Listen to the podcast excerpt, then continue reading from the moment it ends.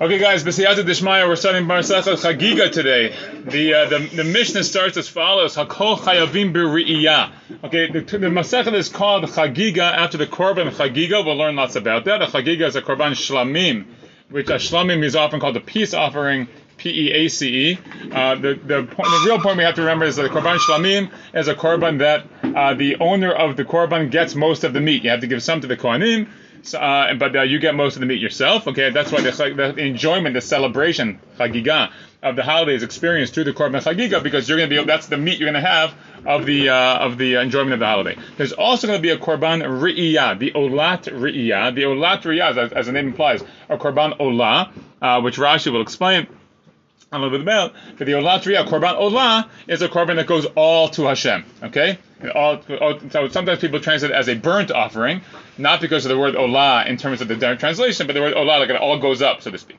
So again, the Mishnah says a kol chayavim b'riyah. Everyone's obligated in riyah. Rashi points out at the very top, a kol chayavim b'riyah b'mitzvah to riyah. Riyah means not seeing, but it's the mitzvah of riyah, which is kol mitzvah riyat kol churcha. It's uh, all your males, as it says, churcha. All your males must appear before me. Shetrichim lihitraot ba'azara. You have to appear in the Beit Hamikdash during the holiday. Okay, and that's what everyone has this obligation. This is really uh, the aliyah la regel. Now, the word aliyah la regel, don't be confused. Aliyah la regel means going up to your Yerushalayim for the regel. The olah is a korban you bring. The idea is it's not just showing up; it's also bringing this korban olah. Who's obligated? Everyone. Chutz mecheresh shoteva katan says the Mishnah, except for a cheresh, a deaf mute um, a shotes, somebody who is, let's say, uh, insane, doesn't have their mental faculties. Some people sometimes they'll, uh, they'll translate as an imbecile, but in uh, literal translation, and a katan, a minor. Rashi says, why? in Second line, delav bnei de'ah ninhu upturim mitzvot. These people don't have uh, de'ah. They don't have uh, uh, the ability to sort of be fully cognizant of what's going on, and therefore they are exempt generally from mitzvot. So even though we're saying it specifically here about the korban chagig, about the re'i, excuse me, it's a general point. Now, there's other cases too. V'tumtum ve'androgynos. Tumtum is a person who has uh, hidden uh, sexual organs. We can't tell if they're male or female. And an androgynous is a hermaphrodite who has both uh, male and female sexual organs. So they're also going to be exempt. We'll see why for technical reasons.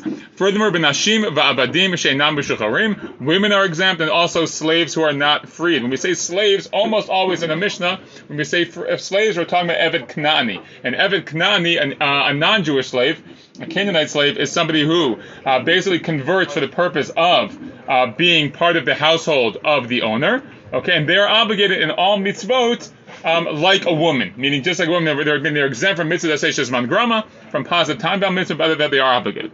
Okay. Uh, furthermore, hachiger, a lame person, v'astuma, a blind person, v'achole, a sick person, v'azaken, an elderly person, umisha eno yachol la'alo baraglav, and anybody else who's not able to walk up to Yerushalayim on their own two feet, um, is uh, is exempt from the korban riyah. Um, fine. Gemara says, Ezo katan, what is, what is considered to be a katan for our purposes? You might say that's a silly question. I would assume katan means a person who's below the age of bar, bar mitzvah. It says, uh, no. No, he says, "Kol she'enu yachol lirkov al ktefav shel aviv ve'lalot miyerushalayim lahar habayit divrei Beit Shammai." Beit Shammai says anybody who cannot ride on his father's shoulders and walk up to Yerushalayim. Or betul lamim kol she'enu yachol le'echoz bi'ado shel aviv ve'lalot miyerushalayim lahar. It's somebody who can't even hold his father's hand and walk on his own. Shenemar, as it says, shalosh regalim. The word shalosh regalim, right, three times during the year, but the word regalim is not it's not coincidental, says the Gemara. You have to actually have the ability to walk. So again, Beit Shammai is being a little bit more machmir, right? Even a younger age can ride on the shoulders. Behilos requiring the kid be old enough that he can walk on his own. Uh, Rashi points out, Eza Katan, first small line of Rashi, Avamikan Va'elach, but from then on, no Chayab in Torah, even though he certainly isn't obligated from the Torah because a Katan isn't Chayav any mitzvah in the Torah, nonetheless, he tiru Chachamim alaviv alimod lechamcho b'mitzvot. The Chachamim uh, imposed on the father and mother to uh, instruct him about mitzvot, and therefore he has to, we want the kid to come to the Beit HaMikdash. Okay. Mishnah uh, continues. The Mishnah continues. Beit Shammai omrim hariyah shtei kesef chagiga ma'a kesef. In terms of the value of the korban, Beit Shammai said the, the korban riyah has to be two kesef, and the chagiga is only one ma'a kesef. Beit Hillel omrim hariyah ma'a kesef chagiga shtei kesef. So he flips it over. Okay, fine. Um, so. Okay, the Gemara says as follows: as follows, Hakol la'atuye mai. Whenever we say in the Mishnah or a, type of statement like this or a bright that says something like Hakol, like a generalized statement, we assume that it comes to include something else. The Gemara asks, what is it coming to include? What other case is not explicitly mentioned in the Mishnah that's implied by the word Hakol? So the Gemara says, Misha chetzio ebe v'chetzio ben chorin. It's somebody who is a half slave, half free man. How does that happen? How do you become half and half? The classic way is you have two owners who share in a partnership over the ownership of one slave, and they go into the deal, right? So two people say, okay, we'll buy a slave together, and we'll like split the work. But then one decides to free him, so he's freed by one, and he is uh, still enslaved by the other. So that person also, apparently, uh, uh, the Gemara is saying, is obligated to uh, in the mitzvah of riyah. So Gemara says, Ravina de Amar Ben Patur Min. But according to Ravina, who says that he is exempt from this mitzvah of riyah, Hakol La'atuye Mai. So then what would he say about Hakol? Because Clearly, he's not saying that it's about uh,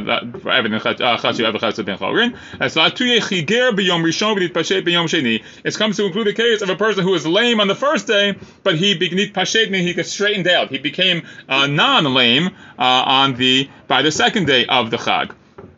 Okay, now that sort of like brings up sort of this classic. Uh, if you if you have more time, we say classic lumdus about like what's the nature of the chiyuv of re'iyah. When does it apply? We'll see that in the Gemara in a second. The idea is that if you are exempt on your own the first day, but then you be uh, but possibly possibly you be chayav in the second day. What's the nature of the obligation? Because um, we we know, and we'll see this in a second, that the ta- there's tashlumin all seven days. Even though theoretically you're supposed to bring the korban the first day, you really have all seven days of the chag to do it. So we have to see how it plays out. So the Gemara says as follows: That works very nicely according to the opinion that says that all the days are makeup days for each other. Meaning that theoretically each individual day has an obligation, and this if you don't do it that day, so then the obligation just gets shifted over to the next day. So the guy was chiger first day, fine, he was exempt that day, but second day he would be obligated. That would be that, that would be what we'd be learning according to Ravina. But according to the opinion that says they're all a makeup for the first day. So then Hakol to then what's Hakol coming to include? Because this guy wouldn't be Chayal because he was Chiger the first day, meaning the first day, meaning he was exempt. The fact that he's now able to do it doesn't matter because by day two, the obligation was gone already. He's, he's Patur. And even though maybe you might say, well, theoretically he could volunteer to do it, we're not talking about volunteering. We're talking about the obligation. He wouldn't have that, he wouldn't have that obligation. Okay, so what is it? Then again, so according to that that uh, shita, so it means according to Ravina, but according to the opinion that tashlumim is only for the first day. So what does it come to include? La'atuye suma be'achat me'inav comes to include the case of a person who is blind in one eye, one eye. Now, why is that? Why is blindness relevant? Presumably because the term is ri'iyah, right? That's about seeing. There's something about seeing. Um, Gemara says, udolo haitana, and this would not be in accordance with the following tana, meaning the idea that you would theory, that you would be obligated, even though you can only see out of one eye, would not be like the following Tana, as you'll see. Titania is learning in the Braita. Yochanan ben Dehavai Omer Mishim Rabbi Yehuda Suma be'achat me'enav patur min ha'ri'iyah. They say clearly, if you're blind in one eye, you are exempt. Why? Shenemar Yera'eh. Yera'eh. It says Yera'eh uh, two times. Okay, Rashi right next to this says Yera'eh, Yera'eh. Yera'eh ktiv. Okay, um, Vikarinan Yir'eh. Okay, so I actually read it wrong. It shouldn't be Yera'eh, Yera'eh. It should be Yera'eh, Yir'eh. Meaning like, what, what does that mean? It's still in the Rashi. Uh, I'm going to read again the Rashi in the beginning. Uh, uh eh, ktiv, Vikarinan Yir'eh. It says, it's written as Yera'eh, you will be seen, but we read it as I apologize. It's written as you will see, and we read it as will be seen. The idea is sort of like it looks like it's saying that a person can see the Shechina. The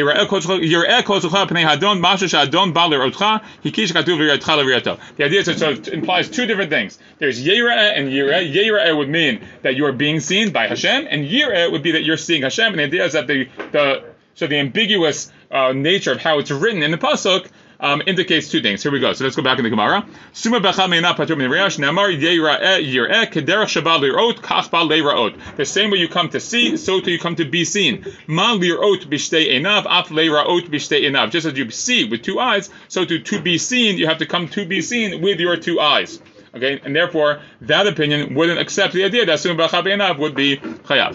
V'ibai Nema, alternatively, La'olam Kedamim Mikara. We can go back and say, no, it's really what we originally said, so we said, oh, maybe it comes to include Misha Chetzu Eva Chetzu Ben Chorin, but we asked the Kasha about Ravina who says that person that is Patur, Lo Kasha. There's no difficulty here. Why is there no difficulty, even according to Ravina? Kan the Mishnah, Mishnah Rishona, Kan Mishnah Achrona. One would be like the earlier version of the Mishnah, and one would be like a later teaching in the Mishnah. What does that mean? We'll just go a little bit further down the bed here. You see, the we learn in the Mishnah as follows. Misha Chetzu Eva Vechetzu Ben Chorin Chorin Oveded Rabo Yom Mechet Desmo Yom Mechad Divrei Beit Hillel. So it's a big famous machlok Beit Hillel by Shammai. What do we do about a person who's half and half? So, so Hillel says the person who's half and half, he basically splits his time. One day he will serve his master, and one day he gets to work for himself because that's the free part. Amr lahem Beishamai, Beishamai said to them, this from the page, Takantem et Rabobet, that's what You fixed meaning that was a remedy for his master, meaning that the master who owns him halfway is going to get half the work, so that works out great. But at that smo, lo tigantam, you didn't fix himself, and his personal status issues matter. I mean, is this guy considered to be an Evan or a free man? What does that mean? Because lisa shivcha eno yachol. To marry a shivcha knani, he's not able to. Why? Because of the free part of him. Because the Ben Choribar, a, a full fledged Jew, is not allowed to marry a Shivcha Knanit. But Bat Chorina Yachol Libatel. Um, I'm sorry, Bat Chorina Yachol. Uh, he also can't marry a bat chorin because of the slave part of him. So I mean, Bisham is saying like the Hillel, like you've addressed a, like the financial issue, but you haven't addressed the personal status issue. So Gemara says livatil. So Padre, he should be uh, uh, maybe he should just be like like withhold and not marry anybody. No. Very famous line here. The world is created for um, reproduction. Shneimar says, tohu The Torah, the world wasn't created for chaos, it was made for settling. so Ella rather mi pay tikkun haolam kofina drabo ve'oseh ben chorin. So because of tikkun haolam to remedy the situation as a remedy for the world, this is a there's a sequence of mishnayot in uh, in, in Masechah Gittin that talk about tikkun haolam. So is one of them. So he says we force the the master who's who held on to him as a slave and we make him free. This guy. So kotevlo star achatzi damav, and he has to write a star document freeing him about half the half the value. Okay, meaning that the guy, that the slave himself, would presumably have to pay back the master for his own value, but he gets his freedom. And Beit Hillel came back and taught, and meaning taught not just taught, but paskin like Beit Shammai. Meaning, so that was the Mishnah Acharona. So just go back to our, our sugya for a second. So it would be that the Mishnah Rishon of Rashi says is Kodim Shechazru Beit Hillel Lahorot Kedivrei Beit Shammai. Um, that was the uh, that was the beginning, meaning that the idea was that if he would be um, according to Ravina, that he'd be patur, so that works, excuse me, that works, I think, right, only according to the Mishnah Rishona. But once we get to the Mishnah Achrona, right, where even Beit Hillel, uh, even Beit, uh, Hillel agrees with Beit Shammai that they're going to end up freeing the guy anyways, so there's basically no distinction between uh, a Chetzu Ever Chetzu Ben Chorin and a regular person, because you don't leave, you don't leave anyone in that in-between stage, we force the guy to free him, and therefore he would be chayav just like anybody else. So, stop there.